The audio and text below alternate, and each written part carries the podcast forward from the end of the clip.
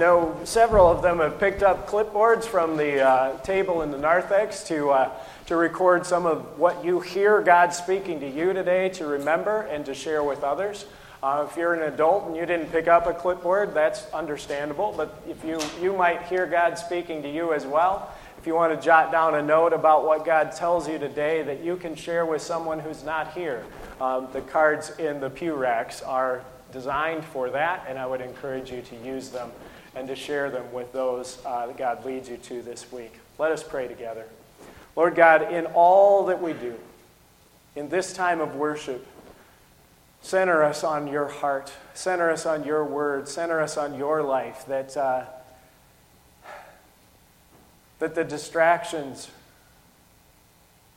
that, that seek to pull us away from trusting in you might fade away with the truth that there is nothing that can separate us from your love. God, speak to our hearts today and make us more like you. In Jesus' name, amen. Okay, um, how do y'all feel about chaos? Uh, any, anybody that feels like chaos is my best friend. I, if, I, if it wasn't for chaos, I don't know what I would do with my life. That, that, that's where we are. How many of you are like, I'm constantly trying to push down the chaos that is constantly coming into my life, and no matter how hard I try, it keeps coming back, but I just want to get rid of it. How many of you are in that camp? Right? Yeah. Yeah. Chaos surrounds us, doesn't it? It's always there. Um,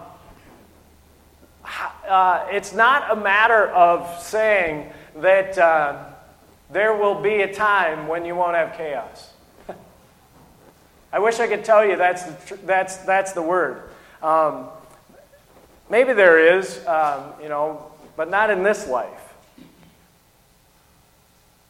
And so, in this life, there is always at least a measure of chaos. That shouldn't surprise us, really.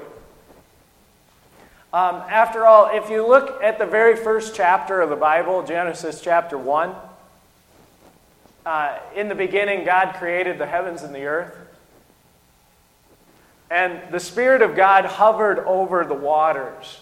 There was a, it, it, it talks about a, a formless, a dark and formless void. It actually doesn't say, uh, we often talk about God creating the universe out of nothing. Um, when you read that first chapter of, of Genesis, um, that's not really the way it's described. Um, everything is there, you just can't see what it is. It's like when God speaks, what he does is he separates. The first thing when it, when it says, uh, God cre- and God created, God said, let there be light, and there was light. Um, light comes into the darkness, and then the next thing that he does is he separates the waters, right? Because the Spirit of God hovered over the waters. And it says he separates them, he divides them.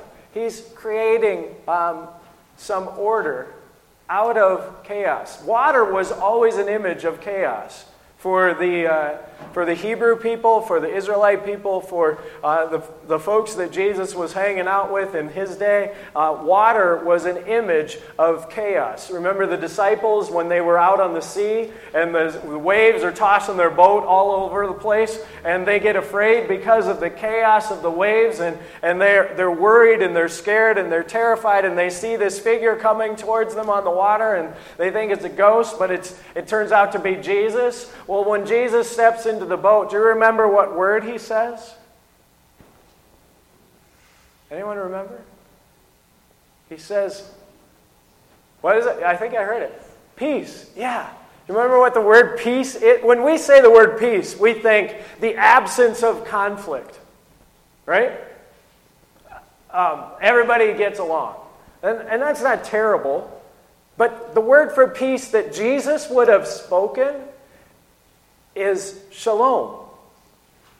And the understanding of shalom is that everything is in correct relationship with everything else. Shalom is not, and is not a term that is about the presence or absence of anything. It's about putting things in order. It's about creating the right relationship with everything that is. And I mean that, everything that is. That's why you can have peace in the midst of the storm. You can have shalom in the midst of conflict. Why? There's still conflict there. How could you have shalom? How could you have peace? Because you have a right relationship to the conflict, to the, to the things that are going on. Because it doesn't, uh, what would be the wrong relationship? We, we're more familiar with that sometimes. The wrong relationship to conflict in our life is when conflict overwhelms us and says, uh, I'm bigger than anything else in your life, and the only thing you need to pay attention to is this one thing, because until you get this thing fixed, uh, ain't nothing else in your life going to work. Um, is that ever true of the conflicts and the, and the struggles we have in life? Uh uh-uh, uh, not according to the scripture. This is connected to what Jesus was talking about today because the order of the world um, is also, and our relationship with God is present in in the very temple, the structures that we use to identify how God comes to us. And so, for Jesus and his disciples, what was going on? They were in the temple. They've been in the temple for a while. Jesus has actually been causing a ruckus, he's been destroying everybody's peace and shalom and understanding of what this is supposed to be like because nobody gets this the way that Jesus does. And so, he's, he's trying to get them to see that it's not about all of the uh, sacrifices or the work or their efforts or their, their, uh, uh, their actions or their understanding or, or how well they've built the building or any of that stuff. It is about coming into the presence of God and knowing that God Himself is present with you in this place. No matter what is going on around you, God has not abandoned you. Jesus has been pushing and pushing and pushing at this truth for a people who don't want to see it. See, they're kind of like us. They are more comfortable with what we can see and hold and touch and hold on to and say, All right, I've got this, I've got it in my hand, and since I have it, I'm going to do everything I can to hold on to that because if I lose this, then what will happen? My life will fall apart. Jesus says that is not a thing that you can see and touch and hold on to. It's not a building that is around us. God has left the building. God is not confined to the space. And you say, well, that's really good news.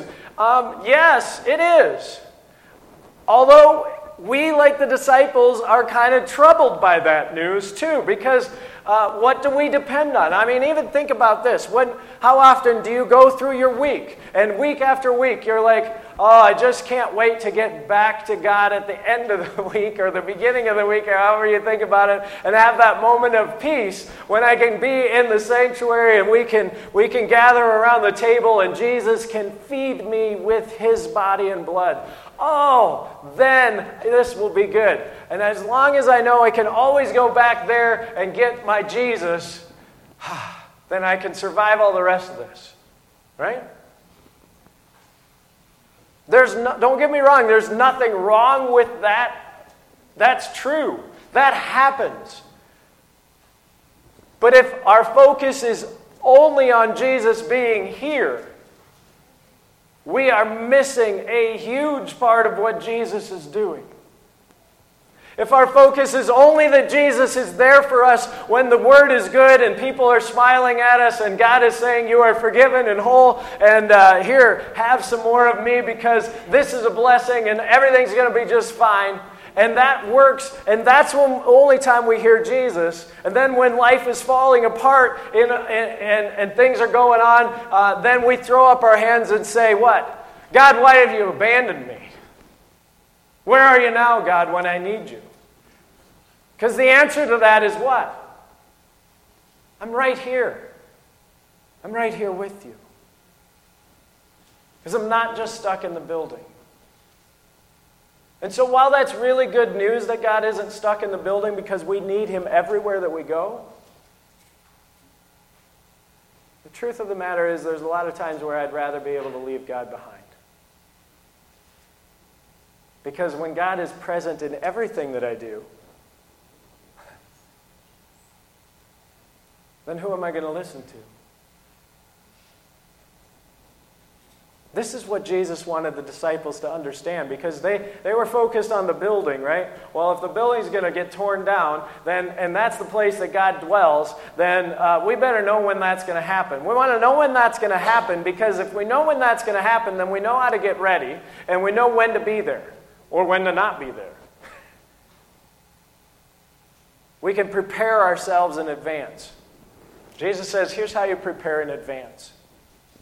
It's happening all the time. It's happening in everything that happens to you. God is coming in every moment. And there will be signs all around you that tell you what? You need God.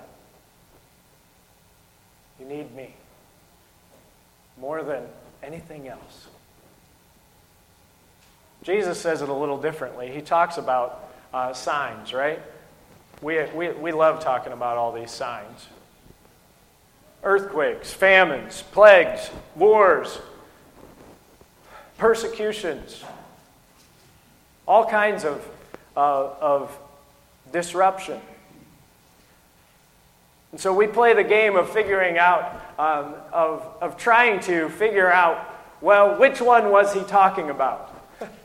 Was Jesus talking about one war? One famine, one plague, one insurrection, one kingdom that we should pay attention to that kingdom and say, well, whenever they rise up, then we know we better get our act together. Is that what Jesus says here? Because that's the way in our own in our own time, that's the way this has been captured. Well, understand the signs so that you can point to the right one. And if you pick the right one, then you can get prepared. That is absolutely the opposite of what Jesus said.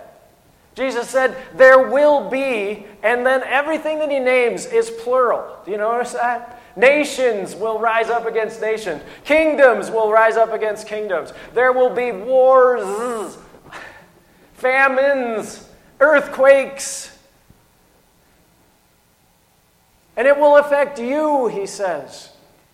It's not just going to happen to other people, it will affect you. You don't get to stay out of this, you are in this. Why? Because this is part of the world. And God is still doing what God has always been doing. He is creating order out of chaos. Because we know the chaos that is there. But we get caught up staring at the chaos when Jesus says, Don't be terrified by that. Trust me. I'm with you in the middle of everything that is happening.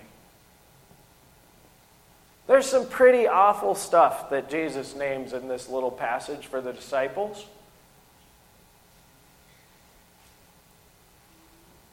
Why does he name all that awful stuff? Because sometimes that awful stuff is what causes us to doubt that God is present with us. And Jesus wants us to know uh uh-uh. uh In fact, he says, what Jesus says about them is amazing to me. What he says and I tried to do this a little bit. I'm going to I'm to play this up a little bit. I'm going to read it again because I want, I want you to hear this.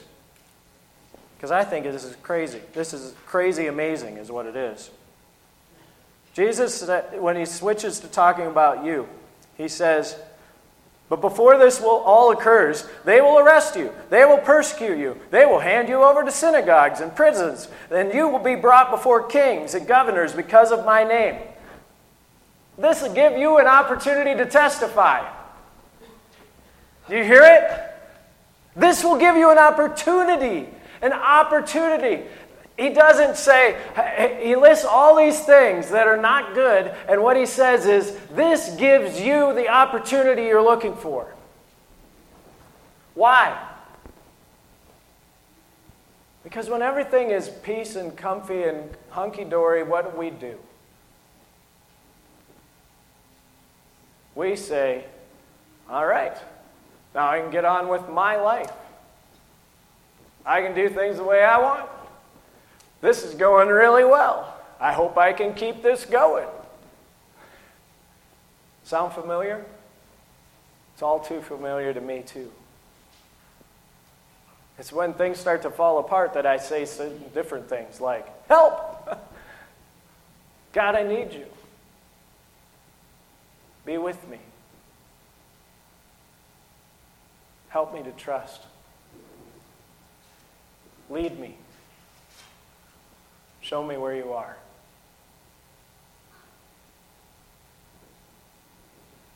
It shouldn't be any surprise that God allows chaos to be part of our creation. It's been there from the start. The truth of the matter is that God's always been in it. We can't see how or why, but we are called to trust that He is.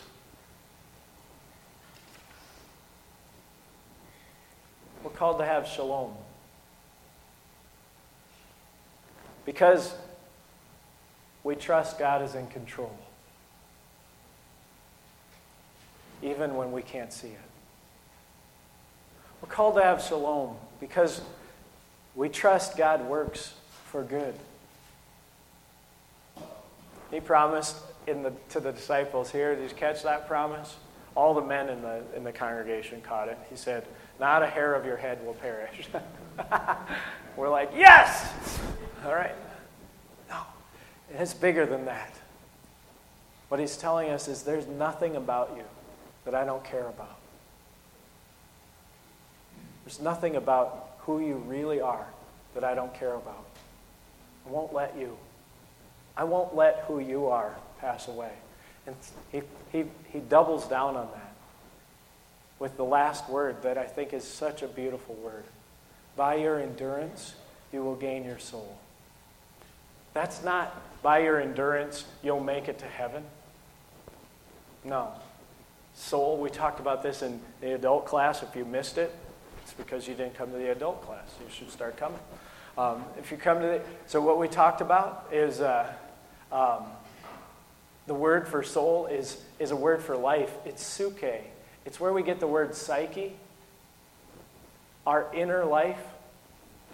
What Jesus says is by, by going through this, God is forming who you are at your core. That doesn't say that you have to be all excited and and happy and look forward to, to bad things happening in your life. No. But you can trust that none of that gets at who you are when you trust in God. God will see you through. God knows every hair on your head. And by hanging with Him, enduring, staying with God, you become who God made you to be. We have shalom in the midst of chaos. Because the creation has always been chaos.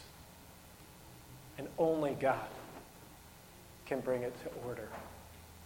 May we trust Him, not only in the building, but in all of life. Amen.